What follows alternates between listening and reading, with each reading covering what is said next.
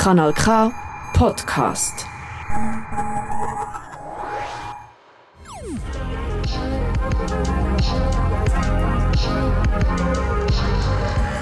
Kanal K. Kanal K.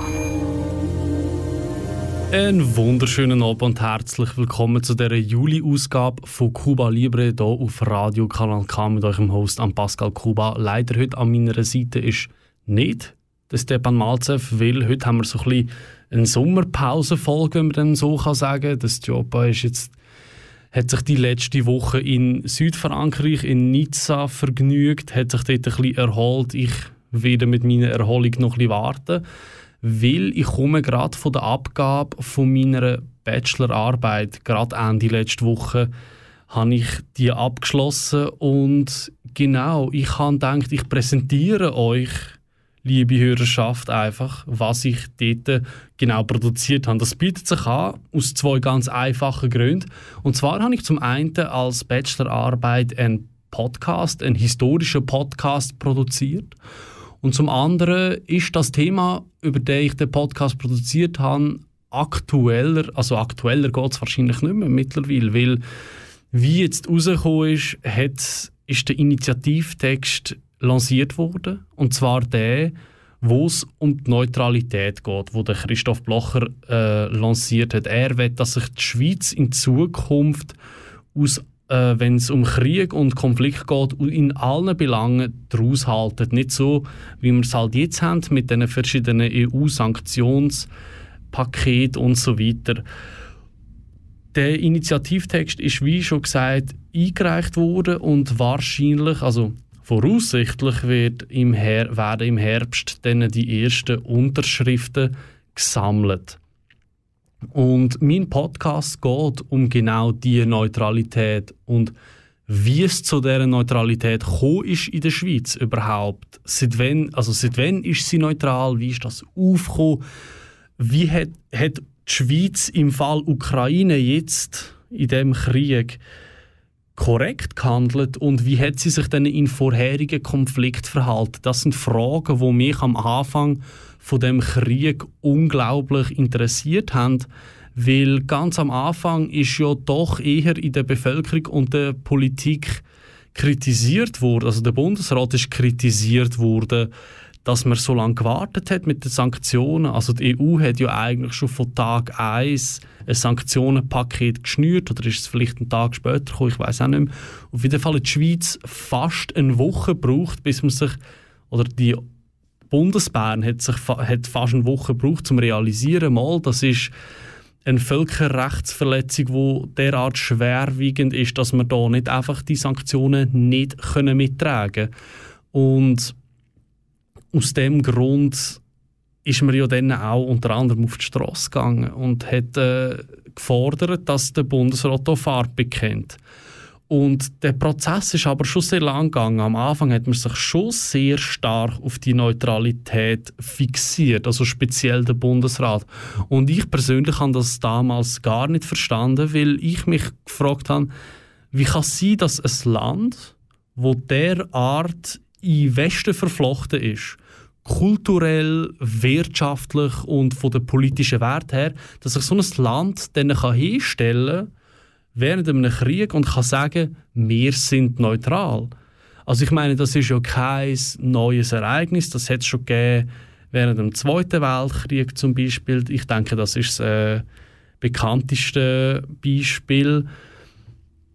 Und genau dort habe ich dann auch gemerkt, speziell im letzten November, wo der Bürle-Skandal rausgekommen ist, dass äh, da ganz viel, also dass offenbar scheinbar sehr viel Raubkunst im Zürcher äh, Kunstmuseum hängt, wo von der Bürle-Stiftung kommt. Der Bürle ist schon ein äh, Waffenproduzent zu Zeiten vom Zweiten Weltkrieg und auch noch zu Zeiten vom Koreakrieg, wo mit den Deutschen geschäftet hat. Und schon damals während dem Skandal habe ich mich gefragt, inwiefern also ich meine, dass die Schweiz irgendwelche zwielichtige Geschäfte gemacht hat mit Deutschland, das ist schon eigentlich bekannt. Aber dass man irgendwie auch, dass die Geschichtserzählung so ist, dass die Schweiz nicht angegriffen ist im Zweiten Weltkrieg, weil sie neutral ist oder so, das hat mich alles ein bisschen verwundert. Ich habe mich gefragt, wieso ist die Geschichte doch nicht aufgearbeitet worden? Also ich meine, es ist offensichtlich nicht so, dass die Schweiz nur verschont wurde, ist, weil sie neutral ist und die neutrale Tradition hat. Das ist einfach, weil man hat können ein, ja, weil man einen kleinen Spagat gefunden hat, wie viel können wir mit diesen Geschäften, dass die uns nicht angreifen und wie viel können wir mit diesen Geschäften, dass sie uns äh, in Ruhe lassen in dem Sinn. Es, ich werde dann genauer in dem Podcast, wo dann noch ein bisschen später kommt, auch noch beleuchten, beziehungsweise meine Interviewgäste. Und genau, aus dem Grund äh, habe ich mich dann gefragt, wieso auch, also wo denn die Schweiz das, die Sanktionenpaket übernommen hat, dann endlich, ist ja die internationale Presse und Gemeinschaft äh, ist ganz verrückt worden. Sogar der Joe Biden hat gesagt in seiner State of the Union Rede, wow, die Schweiz, sogar die neutrale Schweiz hat äh, die Sanktionen übernommen und kann nicht tatenlos zuschauen, wie, äh, Ukraine, wie, Ukraine, wie die ukrainische Bevölkerung äh, angegriffen wird. Und ich, ich, ich habe das sehr entfremdend gefunden, irgendwie, weil ich gemerkt habe, wie, dies, wie die Diskussion eigentlich in der Schweiz selber läuft. Weil, wie schon gesagt, es ist so offensichtlich, dass die Schweiz einfach nicht eine ein Friedensoase ist. Das ist ein Bild, das man vielleicht früher hatte, im Ersten Weltkrieg und auch schon früher. Aber das, äh, wie schon gesagt, die Verflechtungen innerhalb von Europa und global lassen es eigentlich nicht zu, meiner Meinung nach, dass man die Schweiz als neutrales Land kann beurteilen. Auf jeden Fall habe ich mich dann dran gemacht, für die Bachelorarbeit den Podcast zu produzieren. Und für den Podcast konnte ich mit zwei sehr interessanten Historikern reden. Der eine ist der andere Hollenstein. Er ist äh, Professor für ältere Geschichte an der Universität Bern. Und zum anderen ist das der Hans-Ulrich Joost. Er ist, ein Ehe, äh, er, er ist mittlerweile pensioniert, aber er war Historiker an der Universität Lausanne mit dem Fachgebiet Neuere Schweizer Geschichte. Und die haben mir erzählt, dass man da bei dieser Schweizer Neutralität ein bisschen anders muss anfangen als bei Marignano, beim Rückzug von Marignano, wo ja ein ganz beliebter Mythos ist in der Schweizer Neutralitätsgeschichte, die Schlacht, wo 1515 geschlagen wurde ist und wo die Schweiz eine empfindliche Niederlage ja, erlitten hat damals. Das ist ja eigentlich der Aufhänger von der ganzen Neutralität, Marignano 1515. Und der stimme gar nicht so, wie man das in der heutigen Zeit sich erzählt. Aber auf das will ich dann auch noch im Podcast äh, sprechen kommen. Genau, es ist aber auch wirklich hervorzuheben, dass die ganze Neutralitätsgeschichte so viele verschiedene Aspekte hat und so eine komplizierte Geschichte ist, dass es ähm, gar nicht möglich ist, in den, Richt in den Richtlinien, die ich bekommen habe von der ZHAW, von meiner Schule, nämlich 30 Minuten, 20 bis 30 Minuten, die ganze Neutralitätsgeschichte in so wenig Zeit abzuhandeln. Das ist, äh, das ist schlicht und einfach nicht möglich. Ich habe mir darum die wichtigsten Gesprächsthemen und Aussagen, Zitate von diesen Interviews, die ich geführt habe, rausgepickt und habe so einen Podcast kreiert und wo ich einfach chronologisch ab Marignano 1515 erzähle, wie das mit der Neutralität war. Also da, wie sie in der Bevölkerung gestanden ist, wie es die offizielle Schweiz gesehen hat, weil die Schweiz, so wie wir sie heute kennen, ja, hat es damals noch nicht gegeben, zum Beispiel zu Zeiten von Marignano. Die ist schon erst 1815 so installiert worden, nach dem Wiener Kongress. Ich werde jetzt da aber gar nicht zu viel vorwegnehmen. Was ich noch sagen will, ist, dass ich die Recherche damals angefangen habe anhand von, von einem Buch oder anhand von zwei Büchern. Eins war von dem anderen Holenstein, eben. und das andere ist ein, ein älteres Buch, gewesen, wo aber schon wo 18, äh, 18, 1998 publiziert wurde ist, wo aber damals schon klar gesagt wurde ist, ähm, weil halt dort äh, sechs Jahre früher die EWR-Abstimmung war, dass sich die Schweiz, ähm, dass, die, dass damals schon die Neutralitätsdiskussionen aufgekommen sind. Es ist also ein Thema, wo eigentlich schon seit sehr lang besteht und es ist eigentlich ein Thema, wo auch also Neutralität ist etwas, wo erst, wo noch gar nicht so lang im kollektiven Gedächtnis von der Schweiz selber Platz findet. Also das ist keine jahrhundertealte Neutralität, jahrhundertealte Maxime, die sich die Schweiz auferlegt hat. So viel werde ich schon mal vorwegnehmen. Aber am besten Hört ihr doch einfach mal selber rein, was es mit der Geschichte von der Neutralität auf sich hat. Dann äh, ja, viel Spaß beim Hören von dem Podcast und aufpassen, meine Sprache switcht ab jetzt zu Hochdeutsch.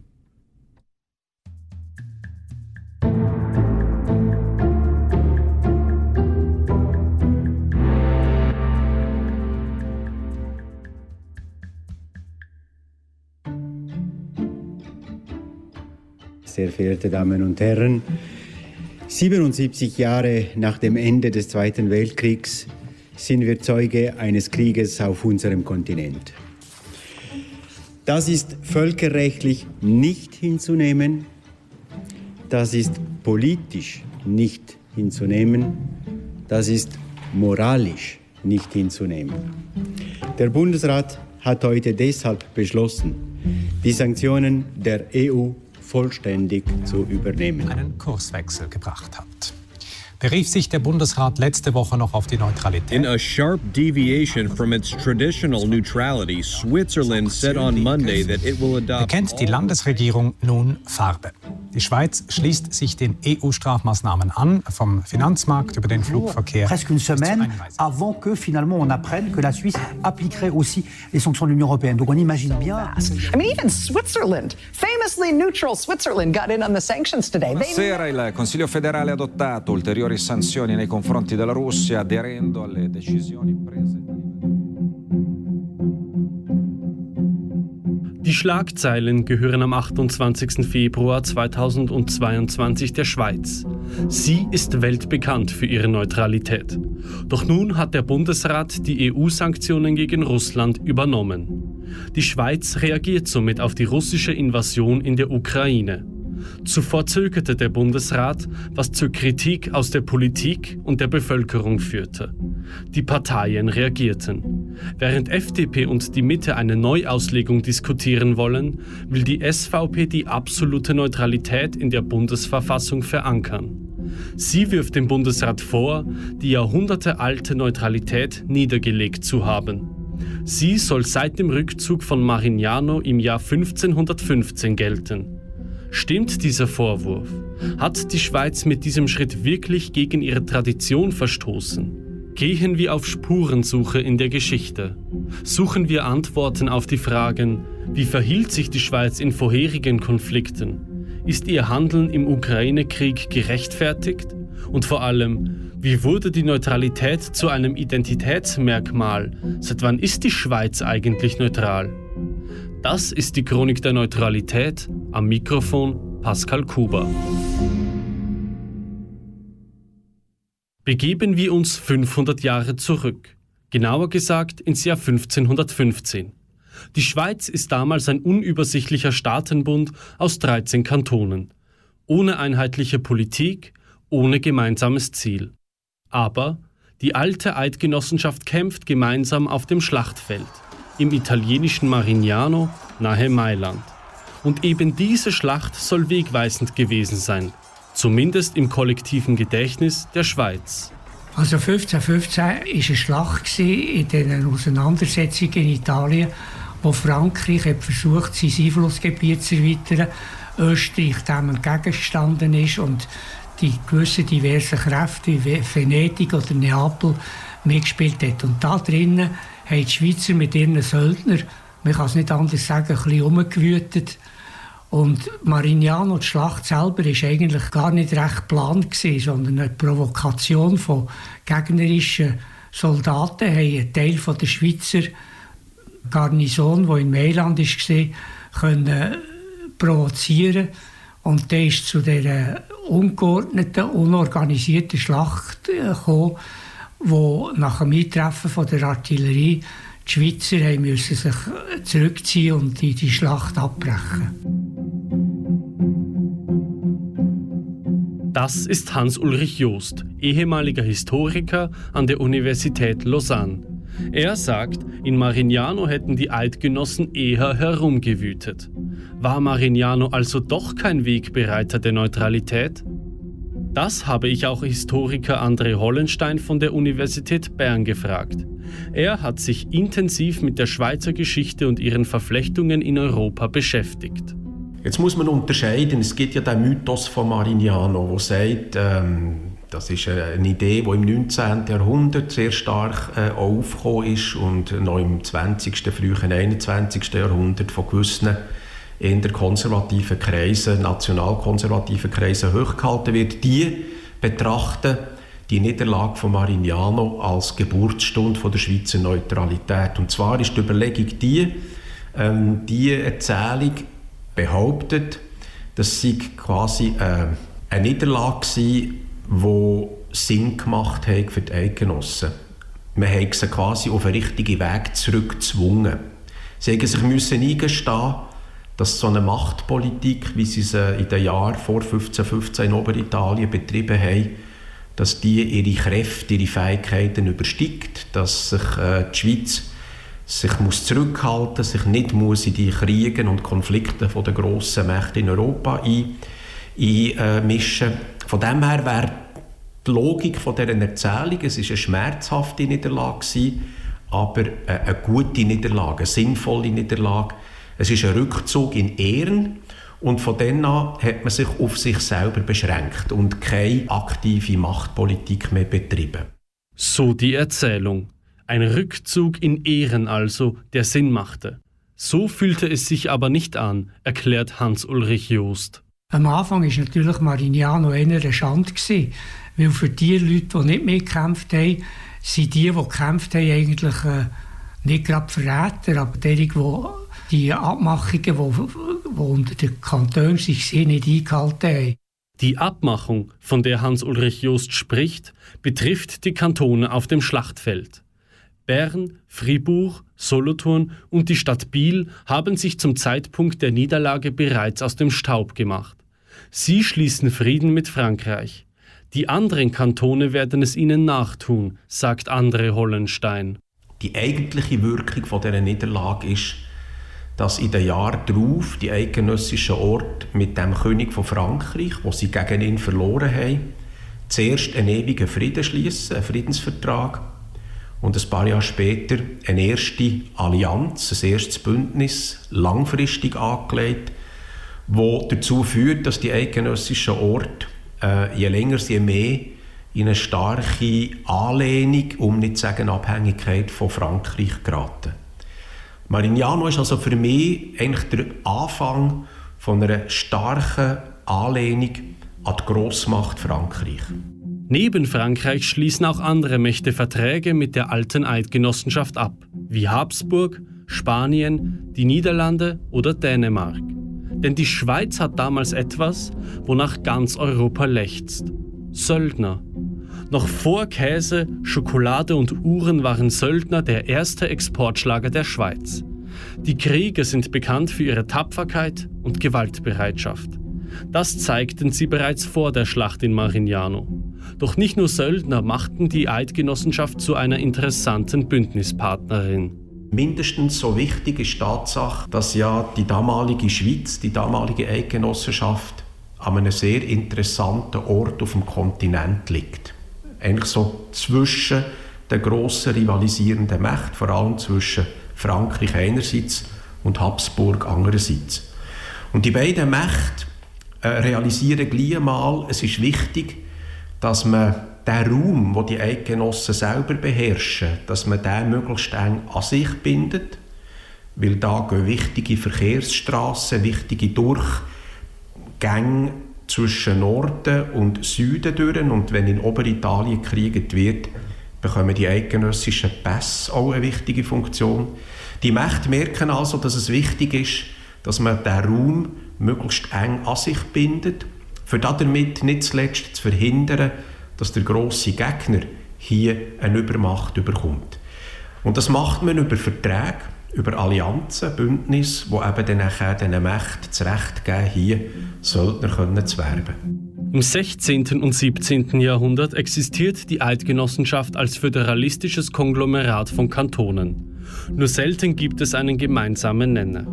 Dazu kommt die konfessionelle Spaltung zwischen den Kantonen.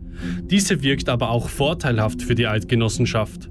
Speziell während des großen Sterbens in Europa, dem Dreißigjährigen Krieg von 1618 bis 1648. Historiker André Hollenstein.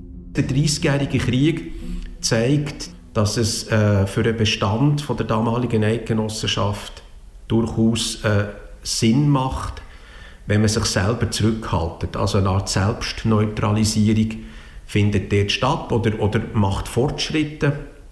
Es gibt ja dann sogar Zürcher Theologen, die an sich gute Reformierte wären, die dann sagen, die Reformation mit der konfessionellen Spaltung ist eigentlich ein Segen für die Eidgenossenschaft, weil das führt dazu, dass sich die Orte ein paar Mal überlegen, bevor sie sich in so einem grossen Krieg würden engagieren und äh, weil sie damit müssten rechnen, wenn jetzt Zürich auf der Seite von der protestantischen Reichsstände oder von Schweden in den 30-jährigen Krieg würde eingreifen, müsste es riskieren, von den katholischen Orten aus der Innerschweiz und von Spanien überfallen und angegriffen zu werden. Also es gibt dort so eine, eine blockierte Situation, die dann fast ein bisschen automatisch und notgedrungen also zu einer Zurückhaltung führt und den eidgenössischen Ort vor Augen führt, dass es durchaus in ihrem Interesse liegt, dass sie sich zurückhalten.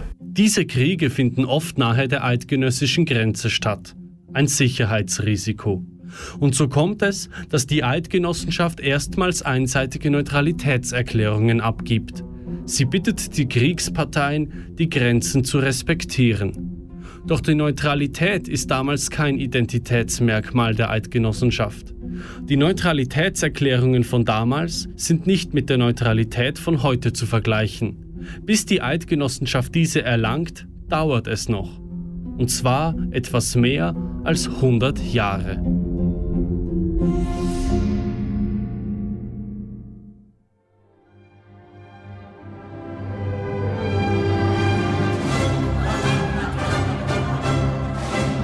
Der Wiener Kongress. Hier wird das Ende Napoleons gefeiert. Ausgelassen feiert auch der Zar und Schürzenjäger Alexander I.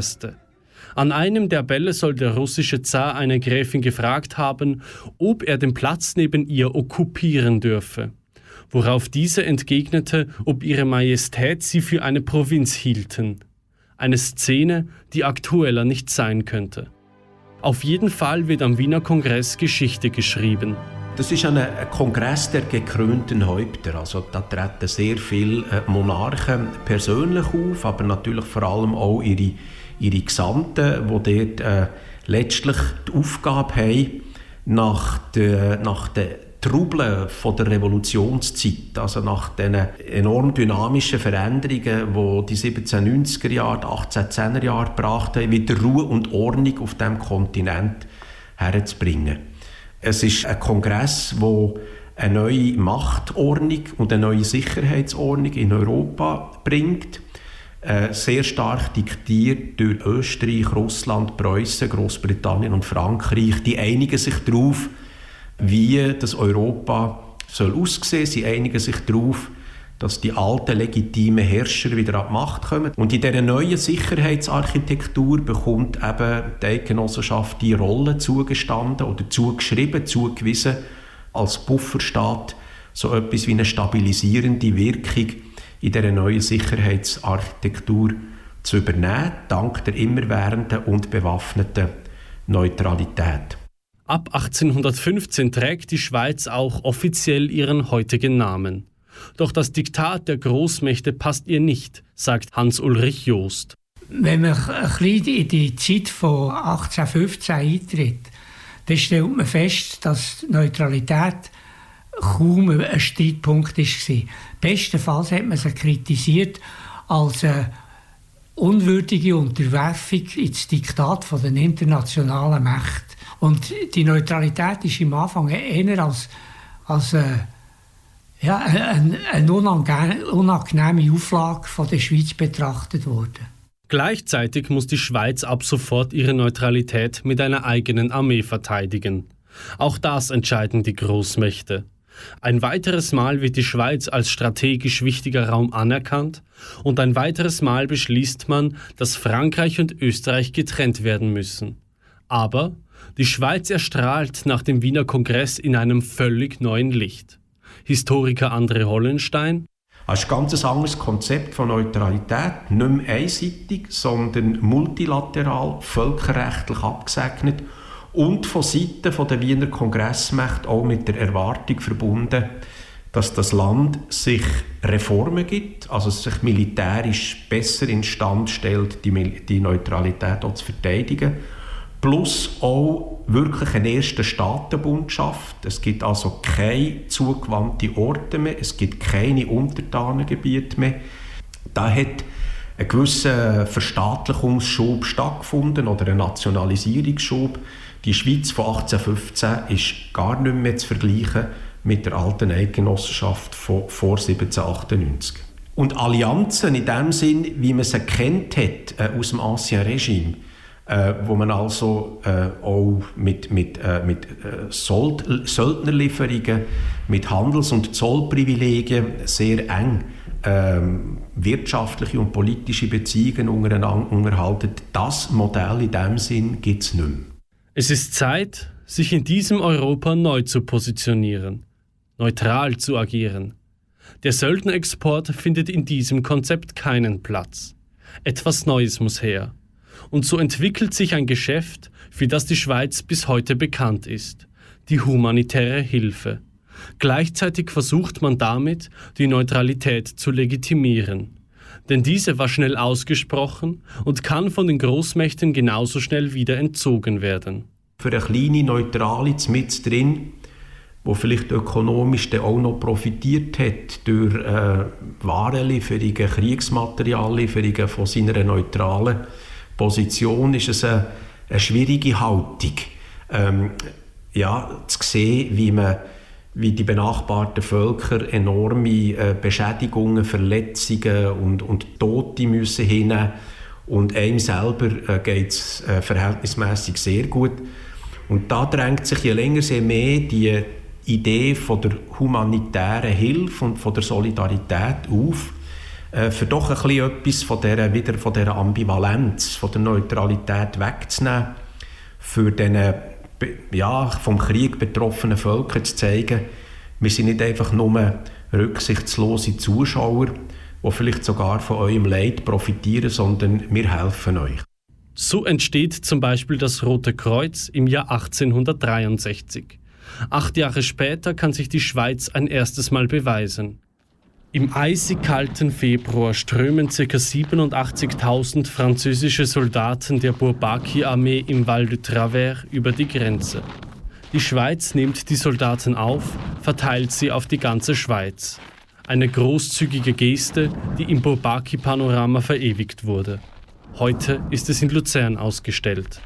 Doch damals, im späten 19. Jahrhundert, wird es als Propagandamittel eingesetzt. Kein seltenes Phänomen, sagt Hans-Ulrich Joost. Gegen Ende des Jahrhunderts hat der Bundesrat äh, ein paar Projekte gefördert für eine Schweizer Geschichte für Schulen. Und einer von diesen äh, Autoren, der hat äh, selber einem Kollegen geschrieben, ich weiß, dass jetzt die Schweizer Geschichte, die man da für die Schule schreibt, ein paar Sachen enthalten, die zu stark idealisiert sind oder übertrieben. Aber wenn man beim Volk will, ein patriotisches Bewusstsein wecken muss man halt die Geschichte verschönern. Und das ist der ganze Prozess, der im Ende des 19. Jahrhunderts angefangen hat, wo effektiv die Schweizer Geschichte praktisch eine Art einem Mythos äh, der Schweizer Geschichte ein Mythos ist einverleibt worden, wo drinnen eben nachher Neutralität, äh, die Tapferkeit der Söldner und die Wehrbereitschaft sind geschichtlich drapiert worden. Zu dieser Zeit entsteht also das Bild der neutralen Schweiz. Auch die Bevölkerung nimmt es nun wahr. Die Neutralität wird aber sogleich einer ersten Prüfung unterzogen, der Urkatastrophe des 20. Jahrhunderts, dem Ersten Weltkrieg. Zwischen 1914 und 1918 ist die Schweiz von Kriegsparteien eingeschlossen. Sie nimmt zwar nicht an kriegerischen Auseinandersetzungen teil, doch die Mächte nehmen keine Rücksicht auf die neutrale Schweiz.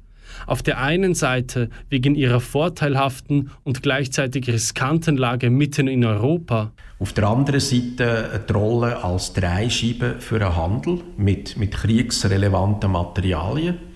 Nicht zu vergessen, dass beide Seiten, die Alliierten wie, äh, wie Deutschland, während dem Ersten Weltkrieg massiv äh, der schweizerische Handel beaufsichtigt und kontrolliert haben mit eigenen Agenturen, die im Land waren. Also die Schweiz war nicht mehr frei in ihrem Handel. Äh, die haben probiert, dadurch zu verhindern, dass äh, die Schweiz quasi einseitig äh, die jeweilige Kriegsgegner mit Handelsgütern beliefert. Nach dem Ende des Ersten Weltkriegs muss die Schweiz ihre Neutralität wieder verteidigen, bei der Gründung des Völkerbundes 1920. Ja, das ist eine interessante Zeit neutralitätsgeschichtlich. Der Völkerbund ist äh, die Umsetzung von einer Idee, die schon sehr alt ist in Europa, nämlich äh, wie kann man grosse Kriege und die ganze Zerstörung und das ganze Elend, das damit verbunden sind, verhindern. Das ist jetzt auch wieder so eine Situation gewesen, wo letztlich die Frage aufgeworfen hat, wie sinnvoll ist in so einer Situation ein Konzept wie Neutralität. Grundsätzlich eine gute Idee, der Völkerbund. Das anerkennt auch die Schweiz. Doch der Völkerbund ist nicht mit der UNO zu vergleichen. Er behält sich das Recht vor, Völkerrechtsverletzungen auch militärisch zu lösen. Da kann die neutrale Schweiz aber nicht mitmachen. So findet man einen Kompromiss. Die Schweiz nimmt an wirtschaftlichen Sanktionen teil, jedoch nicht an kriegerischen. Dieser Weg funktioniert für die Schweiz. Bis zum Aufstieg des Nationalsozialismus in Deutschland und dem Abessinienkrieg des faschistischen Italiens. Wirtschaftssanktionen mit zwei Nachbarstaaten kann sich die Schweiz nicht leisten. 1938, ein Jahr vor Beginn des Zweiten Weltkriegs, tritt die Schweiz aus dem Völkerbund aus. Als Begründung nennt sie die Rückkehr zur absoluten Neutralität. Ein Schritt mit negativen Konsequenzen, sagt Hans-Ulrich Joost. Der Rücktritt von der Schweiz vom Völkerbund ist natürlich von den Achsenmächten, also von Deutschland und Italien, als eine Art ein Schritt in die Richtung von ihrer Politik gesehen worden. Also positiv gesehen worden, währenddessen die Mächte, die dann später gegen Deutschland und Italien kämpfen, das eher als äh, ja, wie soll ich sagen, einen kleinen feigen Rückzug betrachtet haben. Die Kritik der Alliierten an der Schweiz ist groß. Der Schweiz wird vorgeworfen, sechs Tage für Hitler zu arbeiten und am siebten Tag für einen Sieg der Alliierten zu beten. Historiker André Hollenstein. Ich denke, da hat man einfach ein, äh, ein Arrangement gefunden mit dieser Situation, wo natürlich äh, aus einer aus einer Notlage herausgeboren ist. Also die Schweiz ist tatsächlich von einem bestimmten Moment an eingeschlossen von den Achsenmächten. Man muss also irgendwie äh, ja, einen Modus vivendi finden mit diesen Mächten und sehr wahrscheinlich äh, spielt dort die Überlegung eine Rolle, solange man gewisse Bedürfnisse von diesen Mächten auch bedient, zeigt sich auch für die kriegsführenden Mächte in der Umgebung dass man letztlich auf den neutrale Dritte angewiesen ist und, und sich damit äh, mehrmals überlegt, bevor man den neutrale Dritte angreift und ihn damit in seiner Funktionalität ja auch ausschaltet. Zu dieser Zeit werden von Bundesrat Marcel Pilegola Mythen wie Marignano heraufbeschworen. Die Tradition der Schweiz, neutral zu handeln. Während Europa in Schutt und Asche liegt, klammert sich die Schweiz an ihre Neutralität. Das ist innenpolitisch nötig, um der Aktivdienstgeneration nicht auf die Füße zu treten. Nach dem Krieg gerät die Schweiz außenpolitisch aber in Erklärungsnot, sagt Hans-Ulrich Joost. In dieser heiklen Phase hat man versucht, auf der offiziellen diplomatischen Ebene gewissermaßen die Neutralität trotzdem wieder aufzupolieren und zu zeigen, dass der wesentliche Gehalt vom schweizerischen Selbstverständnis in dieser Neutralität liege und der Beweis sei ja, dass man den Krieg überstanden hat und die mit der eigenen Armee auch einen entsprechenden Beitrag geleistet haben. Das ist aber im Ausland nicht so aufgenommen worden, jedenfalls bis 1948. Dann bildet sich der Ostblock. Wieder verfällt die Welt in zwei Lager, wieder muss sich die Schweiz für eine Seite entscheiden. Doch diesmal fällt ihr die Entscheidung nicht schwer. Das zeigt auch das Beispiel von Bundesrat Max Petitpierre. Das ist sogar im außenpolitischen Departement zur Geltung gekommen, wo hohe Beamte und selbst der Petitpierre gesagt hat, in dieser grossen Auseinandersetzung zwischen dem Ostblock und dem Westen haben wir keine Wahl. Wir gehören zum Westen, was unsere, unsere Grundwerte betrifft, was unsere demokratische Ordnung betrifft. Hingegen hat man trotzdem versucht, Neutralität aufrechtzuerhalten oder wenigstens den Schein von Neutralität. Da ist, hat sogar der Pöttibier gefunden, wir müssen jetzt den Nikolaus von Flü wieder vorziehen und Marignano und gewissermaßen um äh, unbefleckte Schweiz darzustellen, hat man eine neue oder eine aufpolsterte Neutralitätsgeschichte mit den alten Legenden vorgelegt. Dieser Schein der Neutralität verschafft der Schweiz 1953 einen Platz in der Kommission für ein Waffenstillstandsabkommen im Koreakrieg. Doch die Schweiz muss sich schnell eingestehen, sie vertritt hier nicht ihre neutralen Werte. Ein Bild, das sich bis heute durchzieht. Wenn man die Probleme nachher untersucht von der Position von der Schweiz in der Neutralitätskommission von Korea, so stellt man fest, dass eigentlich ein Teil von der Energie hat aufgewendet werden, sich der amerikanischen Autorität und Druck zu entziehen, weil die Amerikaner haben versucht, Schweden und Schweiz gewissermaßen zu manipulieren für die eigenen Interessen in Korea durchzudrücken. Und diesbezüglich hat man zwar in der Schweiz Korea als grossen Erfolg aufgebaut, aber äh, diplomatisch gesehen und wenn man auf die Hintergründe schaut und vor allem wenn man auf die Reaktionen äh, vom Ausland sieht, ist das ein sehr zwiespältiger Auftrag gewesen. Und heute ist man im ähnlichen Zwiespalt. Es ist eindeutig, dass man sich nicht zwischen Russland und der, NATO oder der Westmacht einfach äh, sagen, wir sind neutral. Die Aggression von Russland ist faktisch dermaßen schwerwiegend und die Schweiz ist dermaßen eingebunden wirtschaftlich und finanziell in, in, in das, was man den freien Westen nennt, dass sie irgendwie da dazwischendurch muss einen Weg suchen Und das ist wieder einer von diesen Versuchen, wie bei der äh, Waffenstillstandskommission in Korea gewissermaßen dabei zu sein, ohne dass man die Schäden muss mittragen muss. Doch in einer globalisierten Welt fällt es schwer, Schäden nicht mitzutragen und sich aus Konflikten herauszuhalten. Deswegen plagt sich heute die neutrale Schweiz, sagt André Hollenstein. Neutral zu sein heisst ja, sich nicht zu entscheiden für die eine, aber auch nicht für die andere Seite. Ja, aber wenn die Seiten auf einmal in Bewegung geraten, wenn die Grenzen nicht mehr so klar sind, wenn auf einmal viel Bewegung reinkommt, wenn auf einmal die NATO sich stark nach Osten erweitert, wenn auf einmal die Europäische Union äh, massive Integrationsschritte nimmt und sich auch nicht nur in die Tiefe, sondern auch in die Breite immer mehr ausdehnt, dann ist das für ein Land, wo dieser Weg ökonomisch, aber auch kulturell verflochten ist, wie die Schweiz, äh, geht es ja nicht spurlos an diesem Land vorbei. Und das heißt, wir sind eigentlich mit, unserer, mit unserem Neutralitätsmythos permanent herausgefordert, uns neu zu positionieren, wenn das Umfeld sich verändert. Jetzt gibt es die einen, die sagen, das geht uns nicht an, wir bleiben, was wir sind.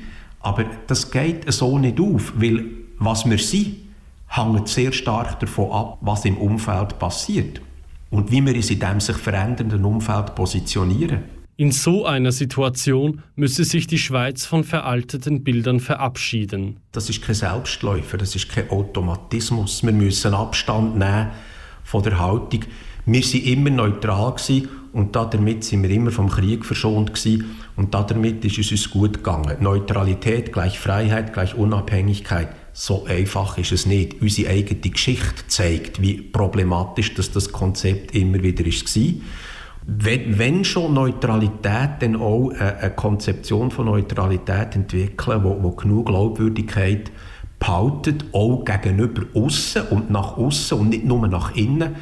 Das Konzept ist nicht dazu da, unsere Identität zu befriedigen, sondern letztlich ist Neutralität immer nur ein Konzept gewesen, wo es darum geht, die eigene Sicherheit möglichst gut zu schützen. Das war André Hollenstein. Er ist Historiker an der Universität Bern. Der ehemalige Historiker der Universität Lausanne, Hans-Ulrich Joost, war mein zweiter Gesprächspartner. Und das war die Chronik der Neutralität. Am Mikrofon verabschiedet sich Pascal Kuber.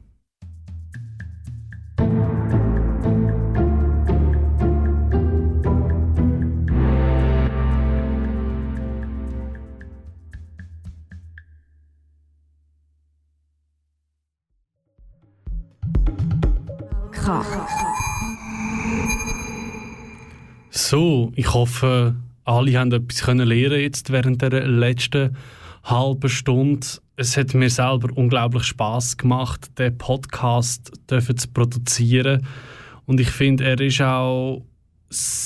Ich denke, dass auch wirklich jede Person etwas davon mitnehmen kann, weil ich selber während der Recherche und während der Produktion immer wieder erstaunt bin, was da sei, also was da eigentlich rauskommt schlussendlich. Also man wird ja eigentlich wirklich in der Schweiz damit konfrontiert, dass die Neutralität ein Konzept ist, wo unumstößlich ist, wo in Stein gemeißelt ist, aber abgesehen von diesen Mythen, die beschworen werden, ist es eigentlich wahrscheinlich für den Großteil schwer zu sagen, wieso die Schweiz tatsächlich neutral ist.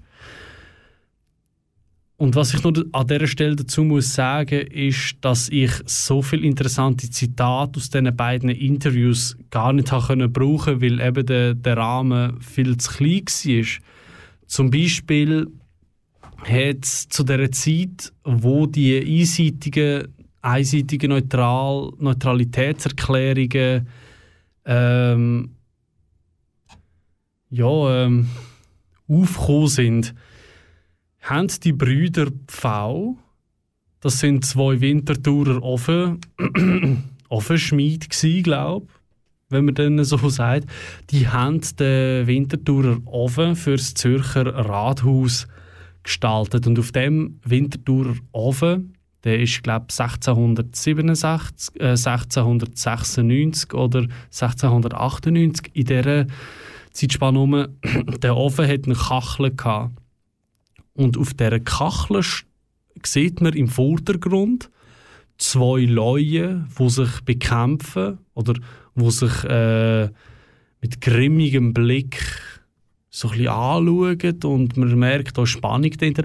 Und im Hintergrund, auf einem Hügel, ein bisschen weiter oben, dort sitzt oder steht ein Fuchs und schaut dem ganzen Treiben dort so ein bisschen zu. Und als Überschrift auf der Kachel steht eigentlich wie auf eine Art die Schweiz als der schlaue Fuchs und das sieht die eidgenössische Neutralität. Und wo ich den Hans, äh, wo ich den André Hollenstein gefragt habe, was es denn mit der Kachel auf sich hat, ob es denn damals schon eben die Neutralität so in den Köpfen der Bevölkerung gegeben hat, hat er gemeint, dass das eigentlich mehr ein Versuch war von der Kunst oder von auch der Politik, ein Konzept wie die Neutralität sie ist, aufzupolieren. Entschuldigung, will, und das ist das ganz Interessante daran, die Neutralität ist in der oberländischen Kultur, wo noch mehrere tausend Jahre zurückgeht, eigentlich etwas sehr, sehr Negatives gewesen. Und er hat, der André Hollenstein hat mir da einen Bibelvers zitiert, wo der Jesus scheinbar gesagt hat, dass er den Lauen ausspuckt. Also entweder ist man für ihn oder man ist gegen ihn.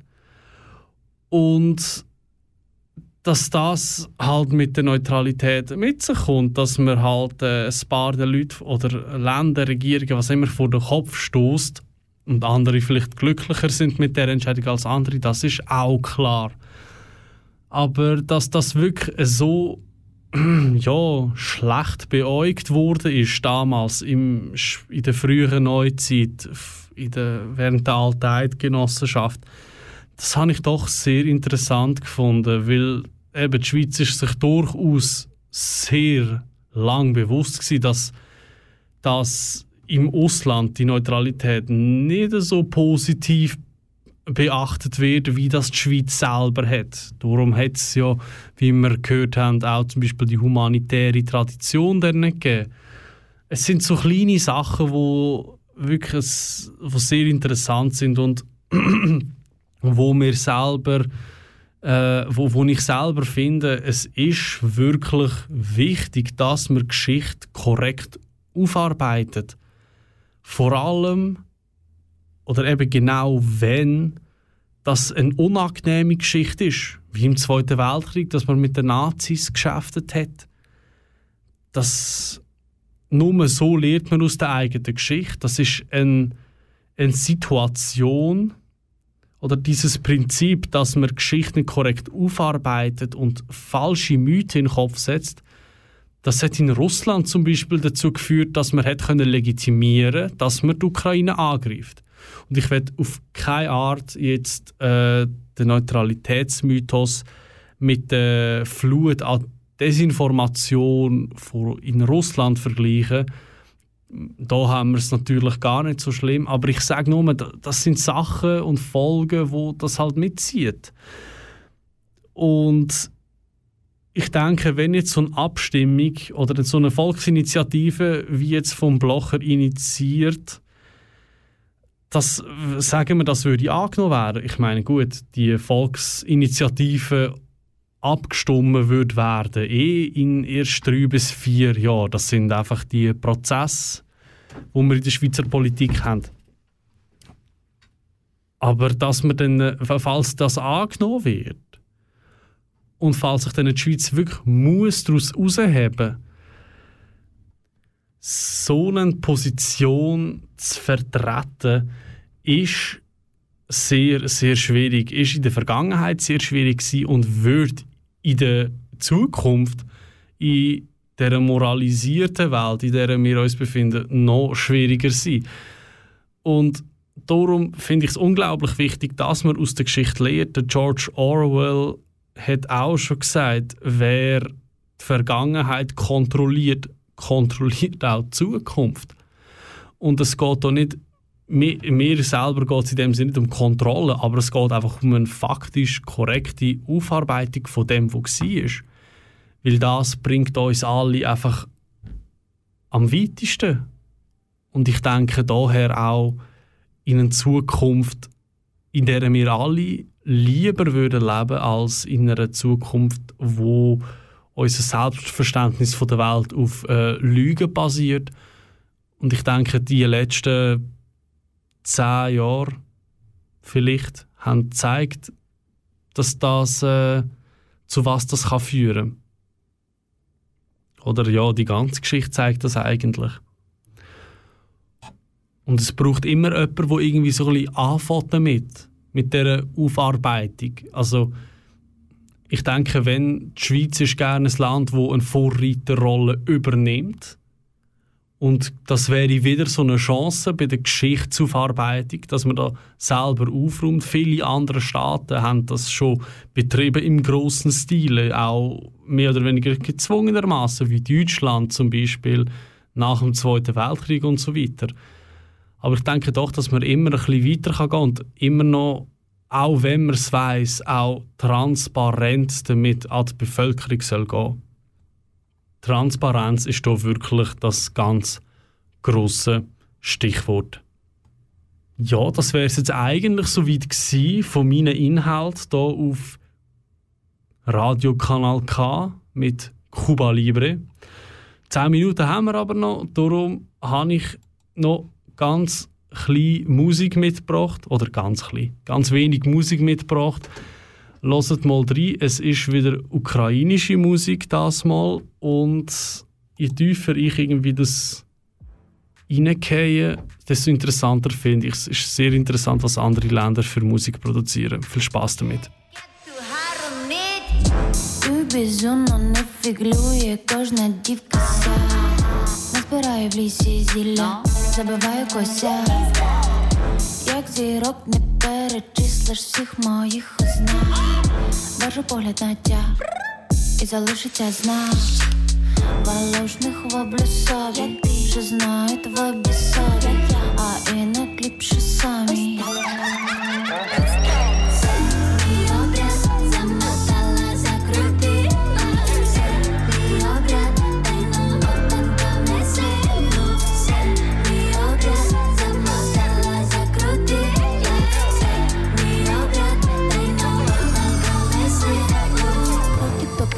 не до хрестика, на мені етніка, дика естетика, Прудик до прудика, хрестик до хрестика, на мені етніка, дика естетика. Шиками мечиком не чуючи, на ким не годна. Я сама по собі села, в мене неприродна. Всі мене чекають, наче праздник великодній. Там усі справа, моє тіло прохолодне. Такі мої сонники, як повільняться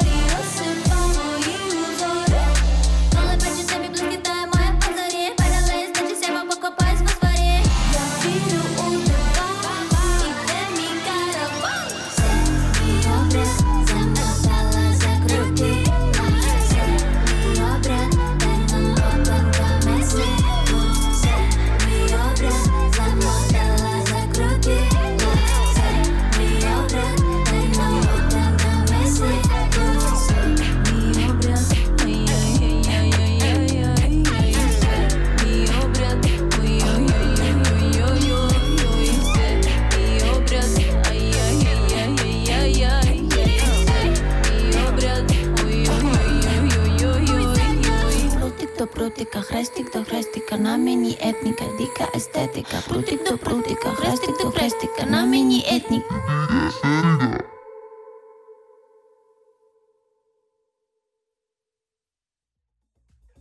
Пасики на моциках з повним баком бензика, з повним баком бензика. Я в роті бав, я воював, я танки гриз, як барбарис, медалі відрами давали, я не брав, я в роті бав, я воював, я воював. Медалі відрами давали, я не брав, я в роті бав, я воював, я воював. Шовен пасики на моциках, ствольним баком бензіка, ствольним баком бензіка.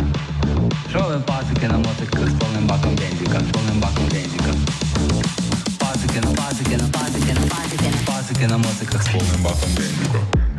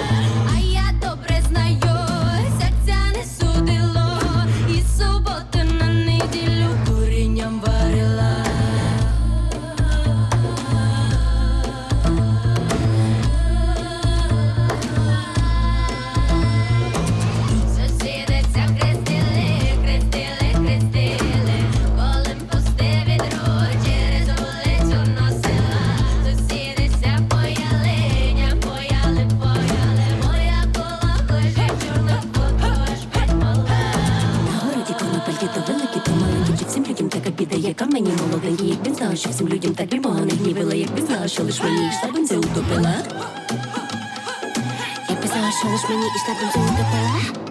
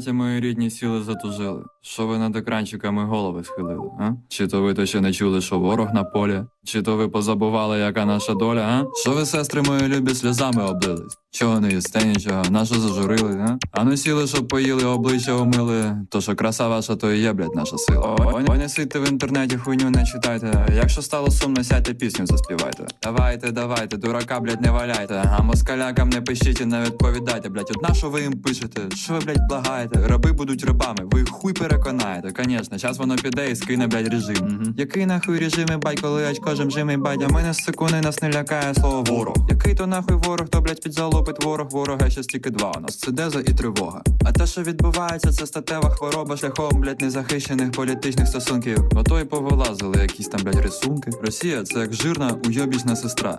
Путін не хуйло, це її хвора пизда. Ну нічого, щас одужаємо. Ще хтось каже, армія. Слухай, армія там може була за часів монархії. Тоді з усіх сторон таке, що важко від'їбатися, і нашому Богданчику прийшлося домовлятися. А це, що у них зараз, це совєтський апарат, блядь, яким керує старий КГБшник їбанат, блядь. Ну хулі там бояться, чесно, я не розумію. А от Путіна, я, якщо чесно, дуже розумію. Ну уяви, бабок дохуя, скоро подихать. Ну, звісно, хочеться якусь тусовочку в'їбать. Ну а щоб не париться, рішив отпразднувати в гостях. Звісно, хай заходить, потанцює на останок, але музика грає наша, так що без обід, якщо комусь переламає ноги, наші пани бід, якщо комусь під розірвуть їбало, наші бля баси, якщо комусь прийдеться викликати цинкове таксі, якщо комусь там не сподобався підпалений коктейль, якщо когось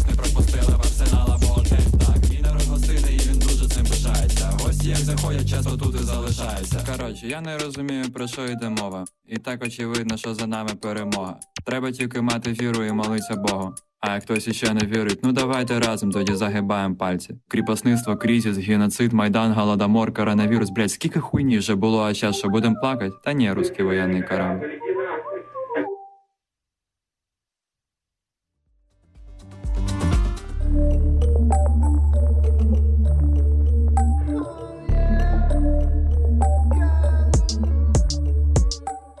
На абордаж цей базар я беру з На базарі в бері барани втекали з парами. На парапеті правда пала, бинув вже за хмарами. А пацани у вирині базару мене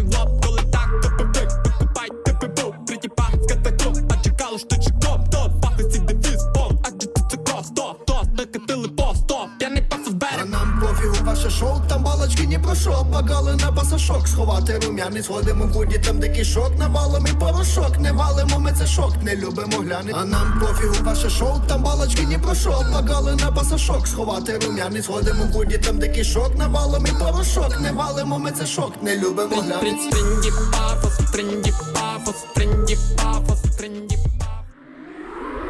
Das ist ein Kanal K Podcast gsi. Jederzeit zum Nachhören auf kanalk.ch oder auf deinem Podcast App.